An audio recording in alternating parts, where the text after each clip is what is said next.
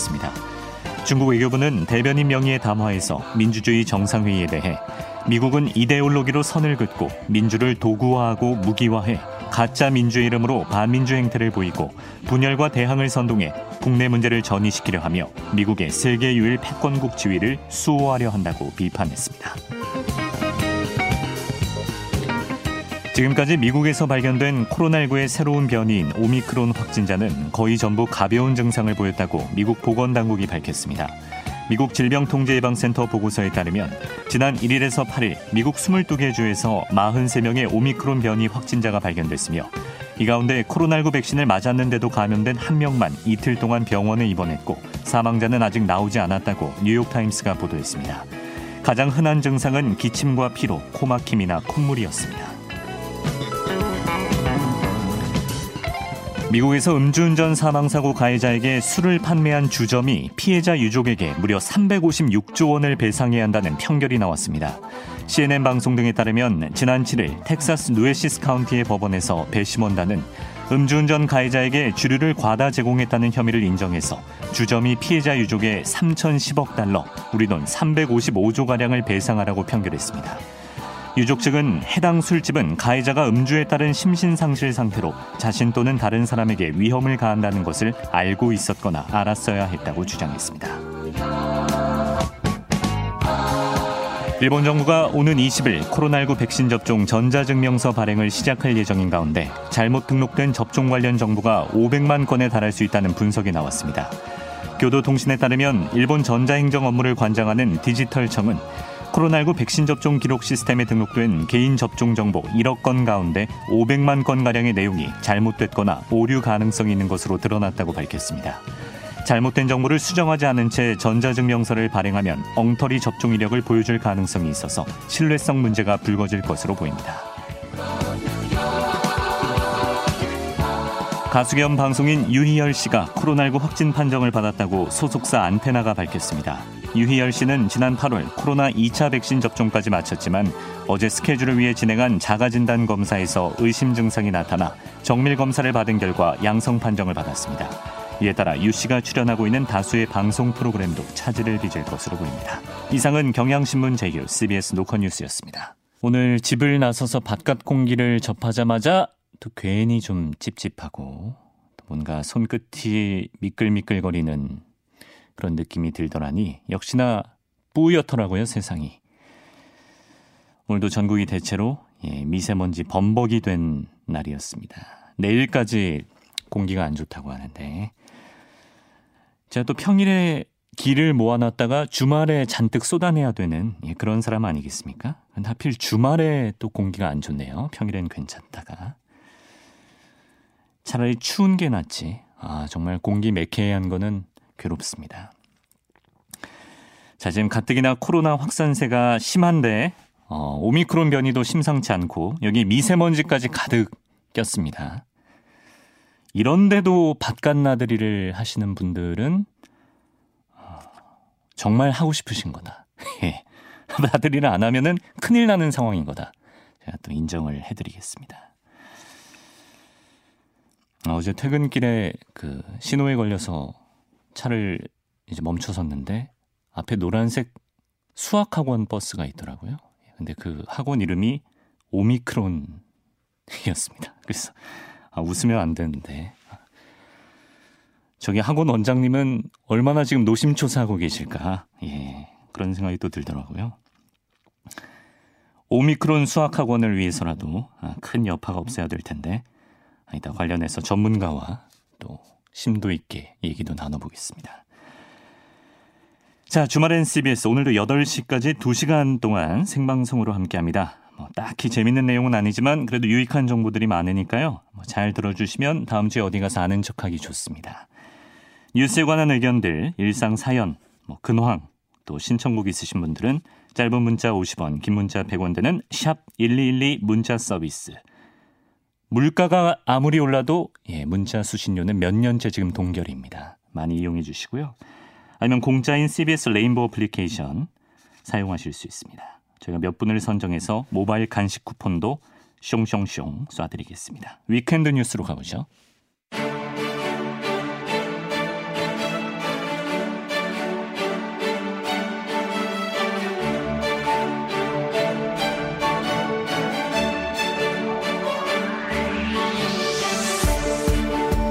네, weekend 뉴스 오마이뉴스 박정호 기자 나왔습니다. 어서 오세요. 네, 안녕하십니까.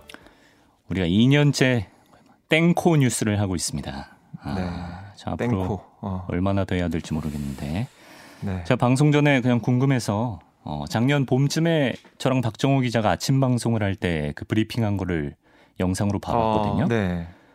근데 그날 이제 박정호 기자가 어, 하루 확진자가 300명 정도 나왔다고 아. 굉장히 통탄스러운 목소리로 야, 아, 말씀하시고 계시는데 격세지감이었습니다, 정말. 그러게요. 그럴 때가 있었는데. 300명도 정말 세상 무너진 느낌으로 우리가 받아들이던 날이 있었는데 네. 지금 몇 배가 되는 거죠? 오늘 상황이 어땠습니까? 발표된 상황이. 네, 오늘 0시 기준으로 신규 확진자 6,977명 늘었는데요. 신규 확진자 수는 이 전날 7,022명보다 45명 적지만 지난 8일 이후 나흘째 7,000명 안팎을 기록하고 있습니다. 예. 오늘 신규 확진자 수를 보면 금요일 기준 1,6,000명대 기록이에요. 그러니까 최다 수치고 지난주 금요일 제가 전해드렸던 그러니까 금요일 확진자 그러니까 토요일에 나오지 않습니까? 음. 그때 제가 5,352명이라고 했었는데 네. 그때 비교하면 1,625명이나 많습니다. 계속 급격한 우상향입니다. 그렇습니다. 네. 그리고 어제 사망자가 80명으로 지난 2년간의 국내 코로나19 사태 뒤에 가장 많은 수치를 기록을 했고요. 종전 최다 이 수치가 지난 4일에 70명이었는데 일주일 만에 이걸 뛰어넘었습니다. 사망자들을 보면 대부분인 77명이 60세 이상이고요. 아. 50대가 2명, 40대가 1명입니다. 예. 그리고 위중증 환자 수도 오늘 856명인데 또 역대 두 번째 규모로 집계가 된 거예요. 네. 지난 8일부터 나흘 연속 800명대에 머무르고 있습니다. 그리고 이런 가운데 병상이 없어서 대기 중인 환자도 수도권에서 1,508명으로 집계돼서 역시 최다치로 나타났고요. 예. 하루 만에 250명이나 늘은 겁니다. 음흠. 또 오미크론 변이 감염자도 12명 늘어서 누적 75명이 됐습니다. 네. 어, 정부가 지금의 상황이 나아지지 않으면 다음 주에라도 특단의 조치를 내리겠다라고 했는데 뭐 어떤 조치를 생각 중인 걸까요? 어, 그러니까 어제 관련 질문이 있었거든요. 여기에 네. 이기일 중앙재난안전대책본부 제일통제관이 뭐라고 했냐면 운영 시간 제한이라든가 아니 사적 모임 제한 이것도 검토할 계획으로 있다. 음. 하지만 록다운, 그러니까 봉쇄죠. 이건 없도록 최대한 노력하겠다 이렇게 말을 했어요. 예.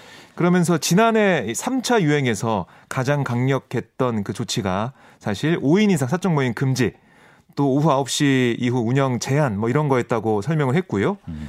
돌이켜보면 지난해 12월 정부가 수도권은 사회적 거리두기 4단계 가운데 2.5단계, 비수도권은 2단계 특별 방역 대책까지 적용한 뭐 초강력 정책을 실시했었잖아요. 예. 그때 보면 수도권은 5인 이상 사적 모임 금지를 하고 있었고 몇 주간은 전국으로까지 확대가 됐습니다. 또 식당도 4인까지만 입장을 가능했었고 오후 9시 이후는 포장 배달만 가능한 상황이었죠. 네. 카페들은 테이블과 의자를 치워놓고 포장과 배달했었고 음. 노련수장 영업이 중지가 됐었습니다. 예. 그러니까 이게 거의 뭐 딱 1년 전인데 음. 뭐 식사를 막을 수는 없으니까 식당 영업만 허용한 그런 모양새였고 그에 뭐 마시고 대화하고 노래할 수 있는 장소 이건 다 폐쇄한 거였죠. 예. 식사 이후에 갈 데가 없어서 사람들이 뭐 집으로 좀 빨리 돌아가서 작년에 정말 연말 분위기가 안 음. 났던 기억이 있습니다. 그런 수준으로 다시 갈 가능성도 있다는 거죠? 그렇습니다. 예. 가능성이 계속 제기가 되고 있고요. 네. 대부분의 전문가들은 최근에 정부의 특별 방역 대책 아, 그리고 추가 접종 간격 단축 이런 게 아, 글쎄요. 방역 상황을 빨리 좋게 만들기는 쉽지 않다는 얘기를 하고 있어요. 음. 그러니까 3차 접종의 시행과 국민 참여 동료, 접종 효과 이렇게까지 가려면 최소 한 두어 달을 걸릴 텐데 아, 우선 7천 명 넘게 치솟는 확진자를 통제할 대책부터 시급하다. 이런 얘기를 하고 있습니다. 예. 그래서 방역 강화는 좀 기정사실화 되는 느낌인데요. 음. 정부는 어느 정도로 방역을 강화할지 고민을 하고 있을 것 같습니다. 사실 뭐 정부의 입장은 뭐 좀 보수적일 수밖에 없는 그런 측면이 있습니다만 그래서 뭐 전문가들은 한 템포씩 대처가 느리다 뭐 이런 네. 지적을 지금 하고 있는 상황이죠. 그러니까 아무래도 이게 민생 경제랑 연결돼 있기 음. 때문에 음.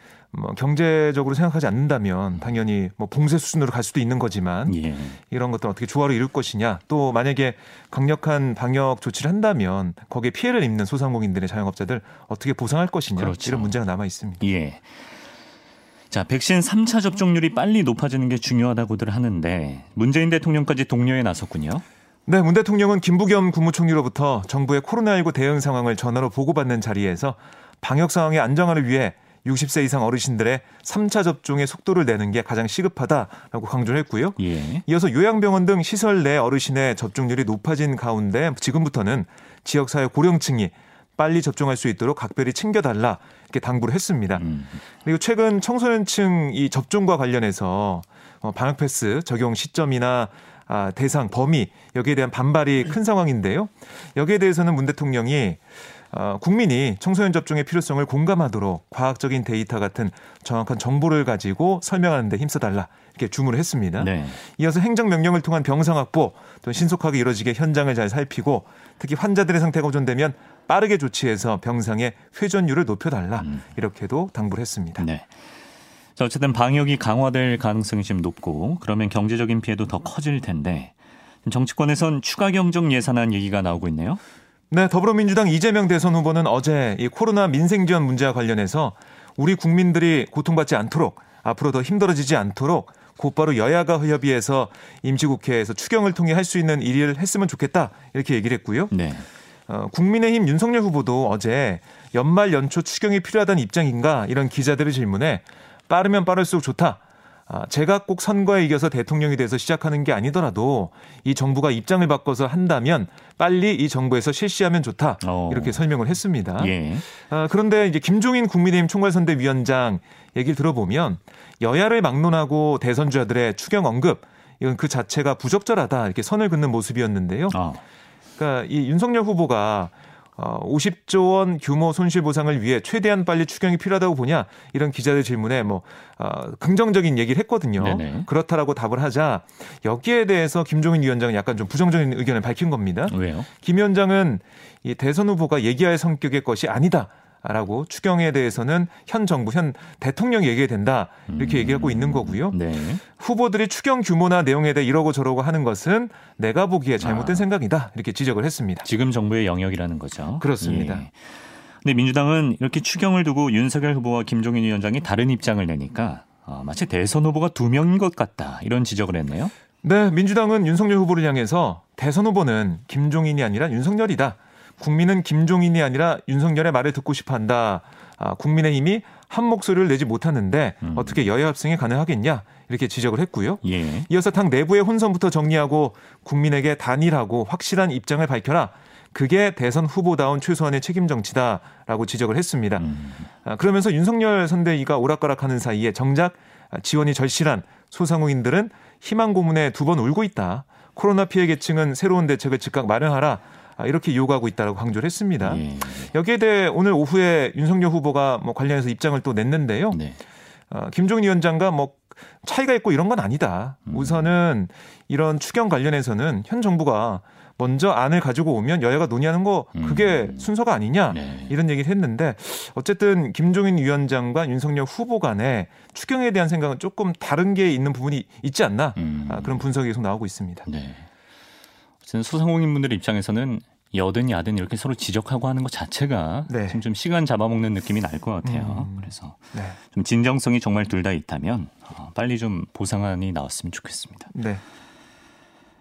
아 그리고 어제 유한기 전 성남도시개발공사 본부장의 갑작스러운 사망 소식이 있었죠. 어, 대장동 의혹의 윗선 연결고리로 지목됐던 인물이어서 좀 검찰의 수사에 상당한 차질을 좀 만들 것 같습니다. 네, 그러니까 유전 본부장은 화천대유 자산관리 이 대주주 김만배 씨 등 대장동 4인방으로부터 한강유역 환경청 로비 명목으로 2억 원의 로비를 받은 혐의를 받았고요. 예. 또 황무성 전 성남도시개발공사 사장이 임기를 마치지 못하고 사퇴하는 과정에 개입한 의혹도 있습니다. 녹취록에 그런 녹음이 있었죠. 그렇습니다. 예. 그래서 이제 검찰은 어, 이 부분에 대해서 수사를 해왔고요. 유전 본부장은 그동안 혐의를 모두 부인해 왔어요.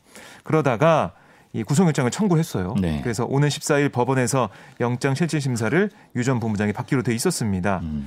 아, 검찰 입장에서는 우선 뇌물 혐의만 영장에 기재해서 구속영장이 떨어지면 유 전 본부장의 신병을 확보한 다음에 윗선에 연루 가능성이 있는 다른 의혹들, 그러니까 황전 사장 뭐 압력 행사 뭐 이런 의혹들까지 보겠다 이런 입장이었는데 네. 이게 좀 물거품이 된 그런 상황이 됐고요. 음. 2015년 황전 사장에게 사퇴를 종용하면서 유 전 본부장이 뭐 시장님, 정 실장 이렇게 여러 차례 언급한 이런 음. 부분들을 보려고 했는데 네. 이게 좀 쉽지 않아 보이는 상황이 됐고요. 음. 어, 어쨌든 이 유 전 본부장 같은 경우가 당시 이 공사 내에서 영향력이 상당히 있었다라고 해서 유동규 전 기획본부장에 이어서 2인자라는 의미로 U2로 불렸고 음. 그러니까 유동규 전 본부장이 U1으로 불렸고요. 아, 예. 대장동 민간사업자 선정 과정에서 신청서를 낸 컨소시엄들에 대한 평가 때 절대 평가로 진행된 1차 평가에 평가 연장을 했고 또 상대 평가로 진행된 2차 평가에 소위원회 위원장을 맡기도 했는데요. 음. 검찰은 유 전 본부장을 상대로 공사에 영향을 행사한 성남시 수뇌부와 대장동 사업을 둘러싼 배임 행위의 배후 이걸 밝히려고 했지만 글쎄요 이제 앞으로 이 부분을 어떻게 밝힐지 음. 어, 유전 본부장이 없는 상황에서 어떻게 할지 이거 좀 봐야 될 것 같고요. 예. 그래도 이제 대체적인 분석은 향후 수사가 위축될 수밖에 없겠다라는 음. 얘기가 많이 나오고 있습니다. 네. 그렇지 않아도 검찰이 좀 실체 규명에 소극적인 거 아니냐 이런 비판도 받아왔기 때문에 어, 이젠 정말 특검 도입의 필요성이 높아진 상황인데 지금 국민들이 보기에 또 헛웃음이 나는 포인트라면 네. 여야 모두 특검 당장 하자. 좀 기세 네. 좋게 서로 얘기는 하고 있는데 그렇습니다. 진전이 안 되고 있어요. 네, 우선 여야가 만나서 특검을 하겠다면 만나서 좀 논의를 해야 되는데요. 네. 그런 자리가 안 만들어지고 있고 어, 특검 하자는 얘기만 계속 나오고 있어요. 예. 이재명 후보도 오늘 뭐라고 했냐면 처음부터 끝까지 성역 없이 수사하는 특검이 반드시 필요하다. 그러니까 국민의힘 윤석열 후보 본인 혐의가 드러난 부분을 빼고 하자는 엉뚱한 주장으로 이 문제가 앞으로 진척이 못 되고 있다. 이런 입장을 보였습니다. 네. 그러니까 자꾸 나에게 불리한 건 빼고 상대방에게 정치적으로 불리한 것만 하자는 건 결국 하지 말라는 거 아니냐 이렇게 얘기를 하고 있고요. 음. 반면에 국민의힘은 아니 이재명 후보는 특검 받겠다고 호언장담하는데 민주당 윤호중 원내대표는 요지부동이다. 이게 뭐 시체말로 짜고 치는 고스톱 아니냐 이렇게 비판을 했고요. 예. 이재명 후보의 본심 특검을 받을 의사가 추호도 없다는 것을 잘 아는 윤호중 원내대표가 특검 상정을 원천 봉쇄하는 거다. 철저하게 국민을 기만한 행위 아니냐 이렇게 주장을 또 했습니다. 예. 그러면서 이재명 후보가 조금이라도 특검을 받겠다는 진심이 있다면 이재명의 민주당 윤호중 원내대표에게 대장동 특검법 처리를 국민이 보는 앞에서 즉각 지시하라 어. 뭐 이렇게도 촉구를 했습니다. 예. 그러니까 이제 부산저축은행 사건 부실 수사 의혹을 그렇습니다. 포함시킬 것이냐 말 것이냐인데 네. 그거를 윤석열 후보가 포함하자고 했다는 말도 있고 네.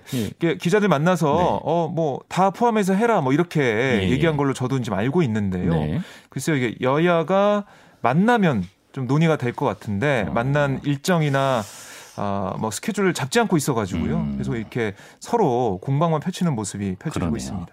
이렇게 서로 싸우고 있으니까 다른 야당들은 쌍특검을 강조하고 있네요. 네, 정의당 배진교 국민의당 권은희 원내대표 어제 국회에서 기자회견을 열고 아, 이 대장동 특혜 비리 의혹 이게 진실이 묻히는 게 아닌지 국민들의 우려가 크다라고 얘기를 했어요. 그러면서 대장동 이 의혹과 고발사주 의혹 이 두 사안에 대해서 쌍특검 둘 다 특검하자 음. 이런 얘기를 하고 있는데요. 예. 아, 이번 주에 국회 차원에서 특검 도입이 합의되지 않는다면 다음 주 초에 박범계 법무장관을 직접 만나서 상설 특검 도입을 공식적으로 요청할 거다 이렇게도 설명을 했습니다. 네. 그러니까 지금 보면 어, 대선 후보들이 이 혐의가 좀 있는 연루된 어, 그런 상황이 계속 되고 있기 때문에 국민들이 올바른 판단하기 위해서는 적어도 대통령 후보 등록 전까지는 쌍특검을 통한 진실 규명 이걸로 음. 국민들의 불안감을 해소해야 한다. 이렇게 정의당과 국민의당 입을 모으고 있습니다. 네. 근데 박 기자님도 지난주에 말씀해 주셨지만 지금 특검을 하더라도 현실적으로는 대선 전에 결과가 나오기는 어려운 부분이 있어서 그렇습니다. 예. 이 후보 등록 전에도 뭐 쉽지 않은 상황이고요. 그리고 이렇게 정치 공방의 소재로만 쓰이다가 흐지부지 되는 거 아닌가. 음. 진실을 알고 싶은데 국민들은 그렇습니다. 예. 뭐 한쪽이 특검 얘기하고 있는데 다른 쪽 특검 안 받겠다 할 수는 없으니까 예, 특검 예. 얘기는 하고 있는데 진전이 좀 안 되고 있습니다. 알겠습니다. 자, 그리고 민주당 이재명 대선 후보 소식을 보면 이번 주말에는 대구 경북 지역을 방문 중인데 보수 표심에 적극적으로 구애하는 모습이네요. 네, 이재명 후보는 오전 경북 칠곡의 다부동 전적 기념관을 방문한 자리에서 보수 진영이 배출한 전직 대통령 이름을 줄줄이 열거하며 모든 정치인은 공과가 공존한다 이렇게 말을 했는데요. 네. 어, 이 전체적으로 보면 전두환이 3조 후황을 잘 활용해서 경제가 망가지지 않도록 경제가 제대로 움직일 수 있도록 한 건 성과인 게 맞다. 어. 아, 그러나 국민이 맡긴 총칼로 국민 생명을 해치는 행위는 어떤 이유로도 용서될 수 없는 결코 다시는 반복돼서는 안 될 중대 범죄다. 어. 그래서 그는 결코 존경받을 수 없다. 이렇게 밝혔고요. 앞선 윤석열 후보의 발언과는 그 말의 순서가 일단 바뀌었고 예, 단어의 사용도 조금 다르네요, 뉘앙스. 네. 예. 그리고 이제 박정희 전 대통령에 대해서도 대구 경북이 낳은 또 이제 평가는 갈리지만 매우 눈에 띄는 정치인이다라고 언급을 했어요. 그리고 오후에 안동의 중앙시장에서도 박 전 대통령에 대해서 인권 침해, 민주주의 파괴, 불법 정치의 명백한 과거가 있긴 하지만 대한민국을 산업화를 통해 경제 대국으로 만든 공이 있는 사람이다. 이렇게 또 평가를 했습니다. 네. 아, 이 후보는 우리가 비록 진영을 나눠 싸웠고 또 상대 진영에 대해 비난하더라도 잘한 부분에 대해서는 인정하고 잘못된 부분을 지적해서 다시는 그런 잘못이 반복되지 않게 하되 잘한 것은 계승해서 더 키우자 음. 이렇게도 제안을 했습니다. 네. 사실 국민의힘은 뭐 정권 교체 하나로 이제 포인트를 잡으면 쉬운데 네. 아, 이재명 후보는 지금 해야 할 말이 많잖아요. 그렇습니다. 야당을 비판하는 한편으로는 현 정권과의 차별화 기조도 네. 이어가고 있습니다. 네, 오늘 구미 금호공대에서 대학생 간담회를 또 가졌는데 여기서 친노동 반기업, 친기업 반노동 그건 정말 흑백 논리에 빠진 과거 사고다. 친노동 친기업에서 친경제로 가야 한다. 성장 모멘텀을 새로 만들어야 한다. 이렇게 설명을 했어요. 네. 그리고 현 정권의 탈원전 정책에 대해서도 국민의 의사를 존중해야 한다는 측면에서 재평가해 볼 필요가 있다. 일단 안 하기로 했으니 끝까지 안 한다고 하지 말고라고 말을 했습니다.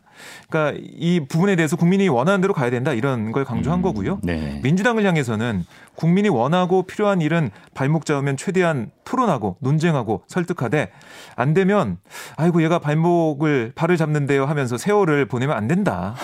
그러니까 지금 뭐 과반 넘게 의석수도 음. 있고 국회에서 여러 가지로 지방 뭐 권력도 다 가지고 있는 셈이고요. 예. 그런 것들을 자 통해서 음. 결과를 만들어내고 또 결과에 책임지는 것이고 음. 비난하면 비난받고 잘못했으면 정권을 내놔야 된다 이렇게도 말을 했습니다. 네. 그러면서 국회의원 5선 6선 이런 사람 빼고 영선의 윤석열, 영선의 이재명을 후보로 뽑은 것도 좀 바꾸자고 하는 열망의 한 부분이다. 음. 그래서 이재명은 윤석열도 아니고 문재인도 아니고 이재명은 이재명이다. 음. 뭐 이렇게 말씀드리는 거다. 이렇게 설명을 했습니다. 인물을 보고 뽑아달라. 그렇습니다. 그렇죠? 네.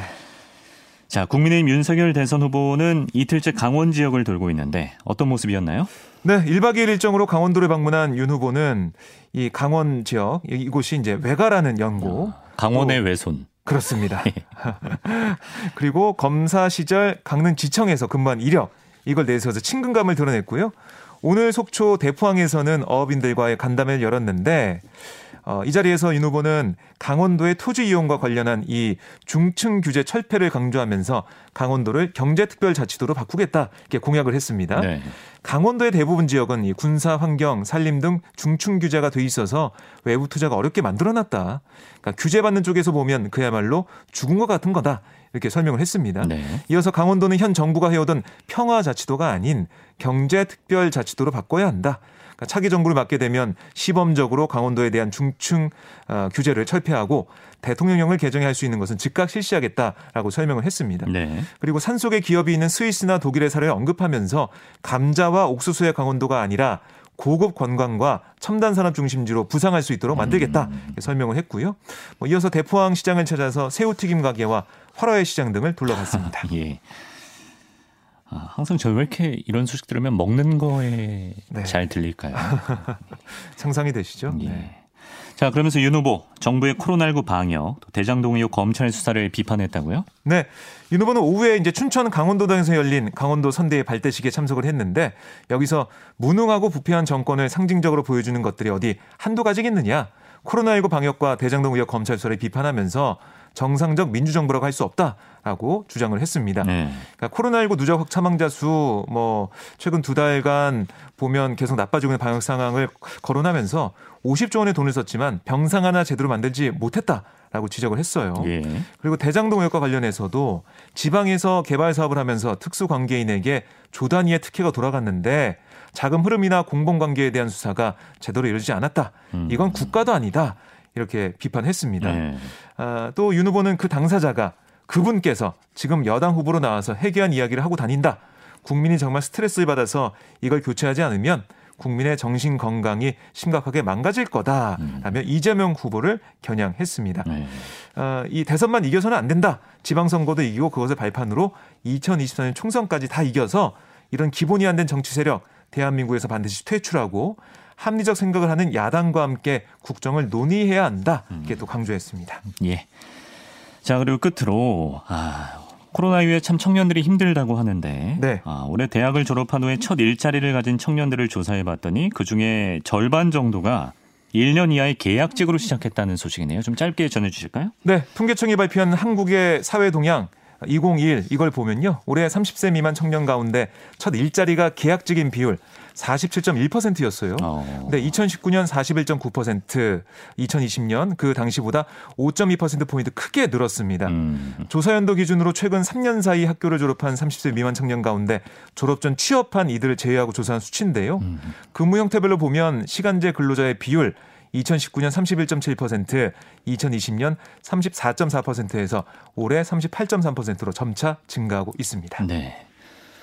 또 지금도 마찬가지일 것 같은데 저 때는 첫 직장이 중요하다고 해서 네. 시작을 이렇게 해버리면은 나중에 더 안정적인 직업을 구하기가 오히려 힘들다. 음, 어, 그렇습니다. 라는 분위기가 있었거든요. 네, 그런 부분은 전문가들 지적을 좀 하고 있어요. 음, 안타깝습니다. 좀. 네. 예.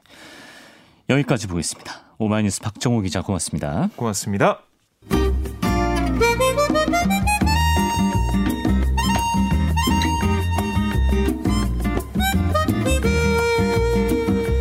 네, 초대석 시간입니다. 아, 앞서 전해드린 것처럼 코로나 확산세가 멈추지 않고 있죠. 이런 추세대로면 이달 말 내년 초에는 하루 신규 확진자가 만 명 수준이 나올 수 있다. 심지어 뭐 3만 명 얘기하는 그런 예측 모델도 있었습니다.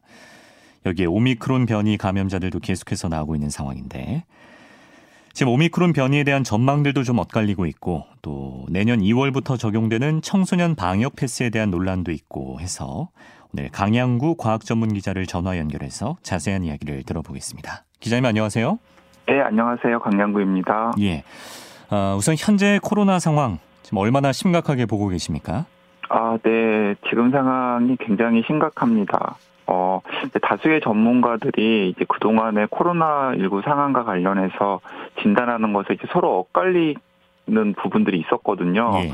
근데 지금은 이른바 방역 전문가들 사이에서는 어, 거의 차이가 없는 공감대가 형성된 것 같습니다. 어떻게요? 지금 지금 상황이 굉장히 심각한 상황이고 음, 이 상태대로 가다가는 최소한 크리스마스 무렵에 하루 확진자 만 명을 찍고 그리고 더 나아가서 위중증 환자가 굉장히 많이 생길 텐데 어, 그 중에 어떤 위중증 환자들은 제때 치료를 받지 못해서 사망하는 일이 생길 수도 있다. 예. 그 일종의 이제 의료 체계 붕괴가 예고되는 상황인데요. 네. 지금 무엇인가를 하지 않으면 그런 심각한 상황까지도 갈 수 있으리라고 전망하는 데는 다수의 전문가들이 네, 음. 차이가 없습니다. 의견의 일치를 보고 있습니다. 하루 신규 확진자 만 명은 뭐 기정사실로 보는 그런 분위기인 것 같은데. 네, 그렇습니다. 그러니까 이번 주부터 다음 주 초까지가 이제 추이를 살펴야 될 것 같은데 이제 지금 상황대로라면 상황이 좋아질 것 같지는 않거든요. 예, 예. 그러면은 어 지금 7천 명 이상 나오고 있는데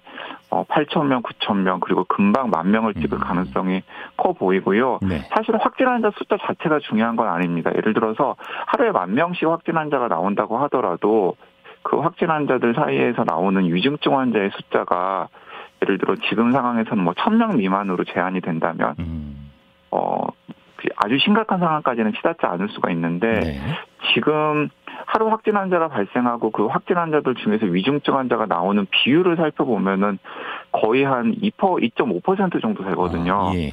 이제 그런 상황을 염두에 둔다면은 지금처럼 뭐 800명, 900명, 1000명, 1100명, 1200명 이런 식으로 확진 환자가 쌓여가지고 발생할 가능성이 있기 음. 때문에 이제 그렇게 되면 아까 말씀드렸듯이 어, 위중증 환자가 발생했는데도 병원에서 제대로 케어를 받지 못하거나 음. 혹은 지금도 이제 병상이 없어가지고 자택에서 대기하시는 분들이 많이 있지 않습니까? 그렇지. 예. 그러니까 이- 이제 자택에서 대기하면서 치료를 받으시는 분들은 상관이 없어요. 그분들은 뭐 증상이 없거나 경증이기 때문에 그냥 일종의 이제 자택 격리 개념으로 자택에 계시는 건데 그게 아니라 음. 60세 이상의 고위험군들 중에서 어, 자칫하면 어 생명이 위태로울 수도 있기 때문에 병원에 가가지고 케어를 하셔야 될 분들인데도 불구하고 지금 위중증 환자를 위한 병상이 비어있지가 않아서 지금 병- 자택에서 대기하시는 분들이 꽤 많이 있거든요. 예. 이제 그런 분들이 더 쌓이고 병원에 가지 못하게 되면은 어 진짜 이 의료 체계가 붕괴되어 가지고 음. 사망하는 그런 안타까운 일이 생길 수도 있기 때문에 음. 굉장히 좀 심각한 상황이라고 생각을 하고 있고요.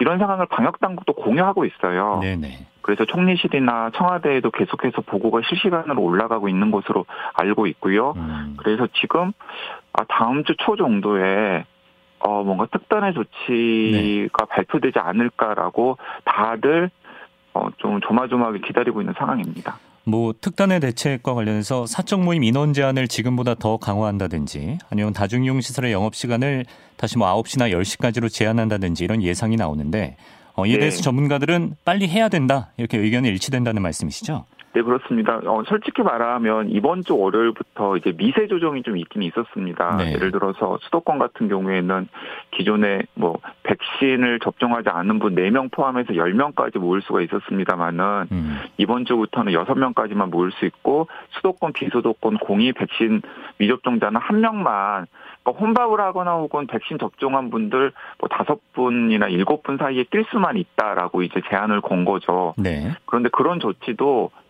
방역 전문가들은 최소한 한 2, 3주 전에 도입이 음. 되었어야 했다라고 생각을 하고 있었거든요. 예. 근데 그때도 어, 뭐, 방역 전문가들, 질병관리청, 복지부 등에서 계속해서 안을 올렸습니다만은, 위에서 조정되는 과정에서 좀 늦어진 측면이 있었습니다. 예. 그래서 이제 이번에는 조금 더 늦지 않게 음. 적절한 조치가 이루어지기를 좀 기대하고 있는 상황인데요. 네. 방금 말씀하신 조치들이 지금 검토가 되고 있습니다. 예를 들어서 수도 수도권의 경우에는 사적 모임 인원의 규모를 한 4명 정도로 줄이고 아.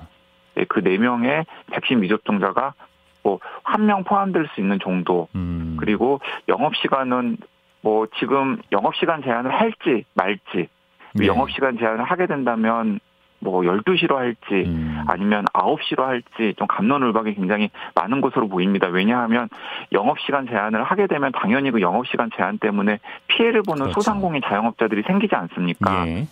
그래서 그런 분들의 사정을 좀 더 고려해야 된다라고 주장하시는 분들은 음. 영업시간 제한을 최대한 막아보려고 지금 내부에서 논의를 하시는 것으로 알고 있고요. 네. 방역 쪽에 좀 방점을 찍으신 분들은 12시가 됐든 9시가 됐든 영업시간 제한이 있어야 음. 이동량이나 접촉량 자체를 줄이는 데 좀 도움이 될 것이다라고 이야기를 예, 하고 있기 예. 때문에 음. 그 부분은 종합적으로 판단해서 아마 발표가 될 것으로 보입니다. 예, 알겠습니다.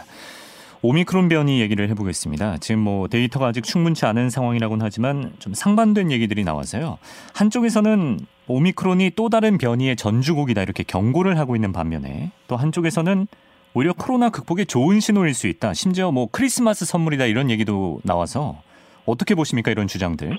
네, 그런데 사실 저는 좀 한가한 논의라고 생각을 하고 있습니다. 아, 예. 왜냐하면 우리나라에서 오미크론 변이 바이러스가 들어와서 점점 이제 확진 환자 숫자들이 늘어나고 있는 것은 사실입니다만은 네.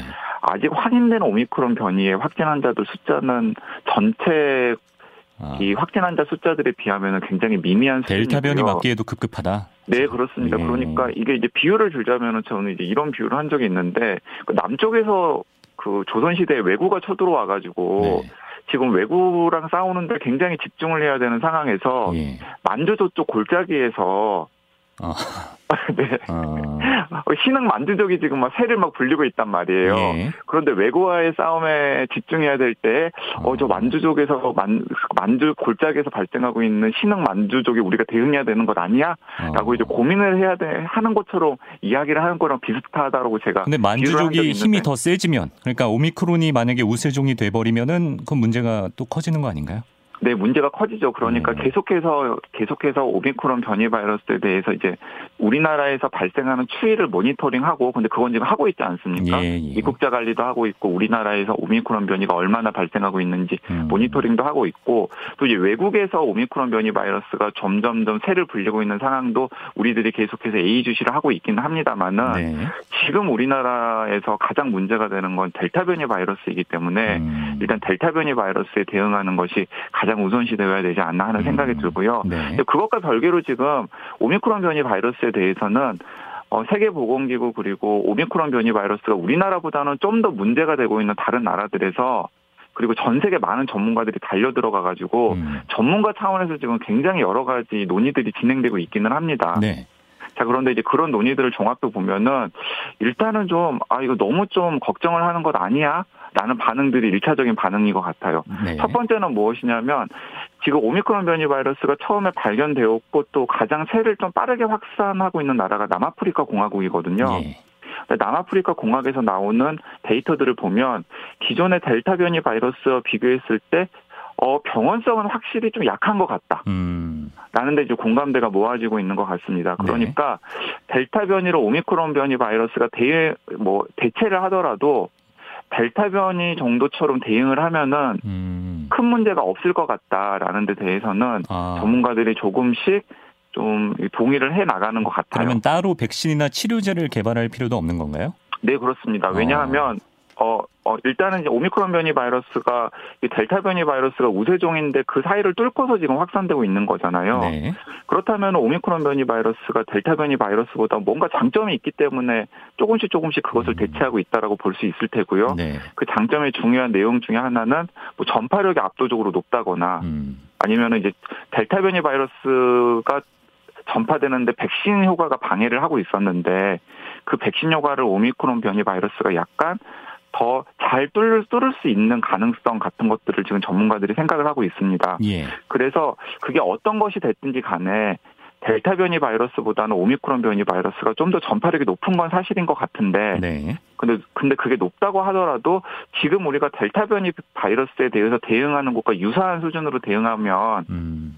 충분히 그것을 제압할 수 있을 것 같다라는 데는 음. 점점점 이제 공감대가 모아지고 있는 것으로 보입니다. 음. 근데 여기서 이제 문제는 무엇이냐면 예. 델타 변이 바이러스도 마찬가지였고 오미크론 변이 바이러스도 마찬가지였는데 사실 젊은 사람들한테는 그렇게 큰 문제가 되지는 않거든요. 아, 예. 기저질환을 가지신 분들이 아닌 한에는 네.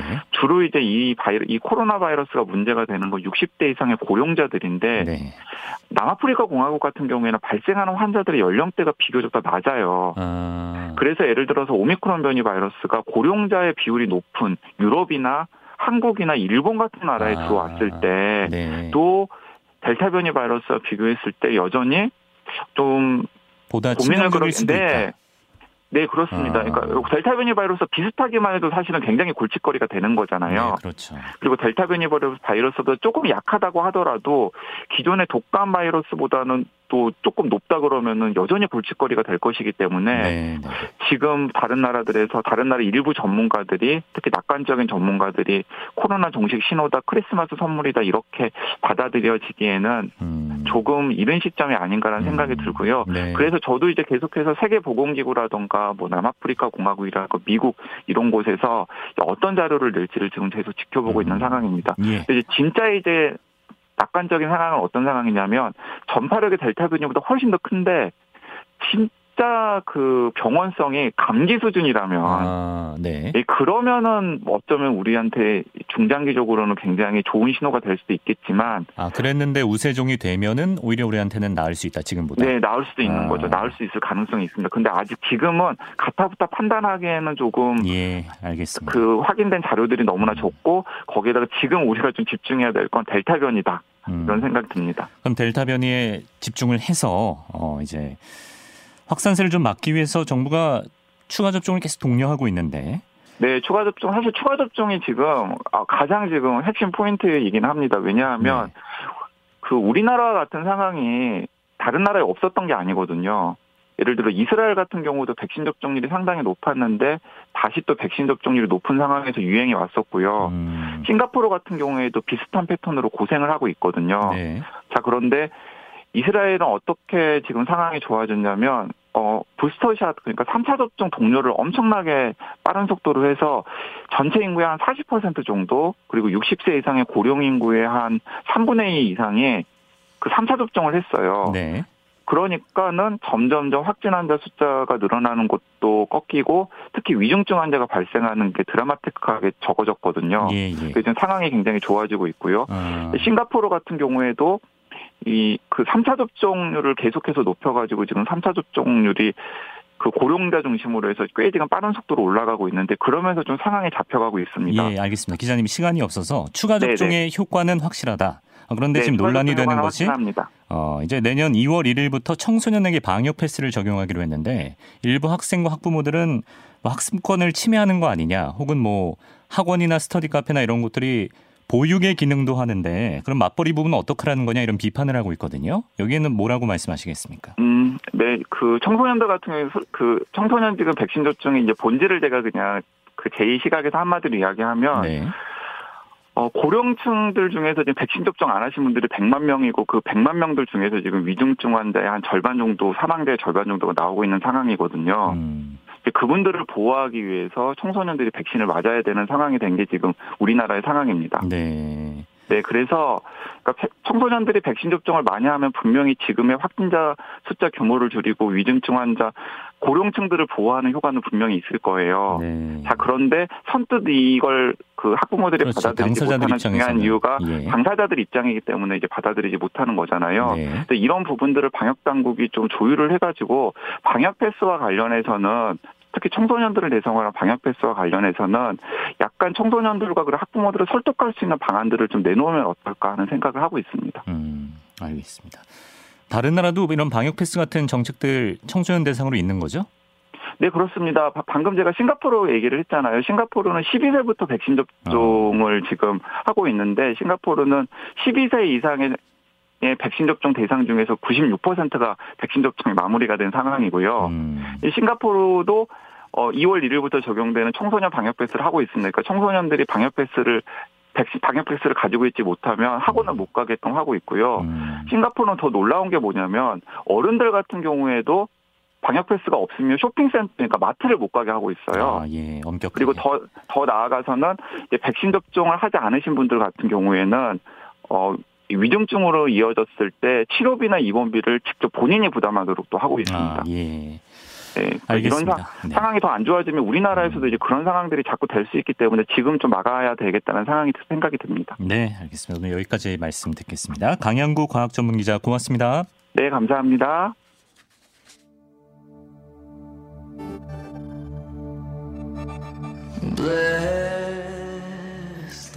네, 1부 여기서 마칩니다. 크라우더의 100 마일스 듣고요. 잠시 후 7시에 뵙겠습니다.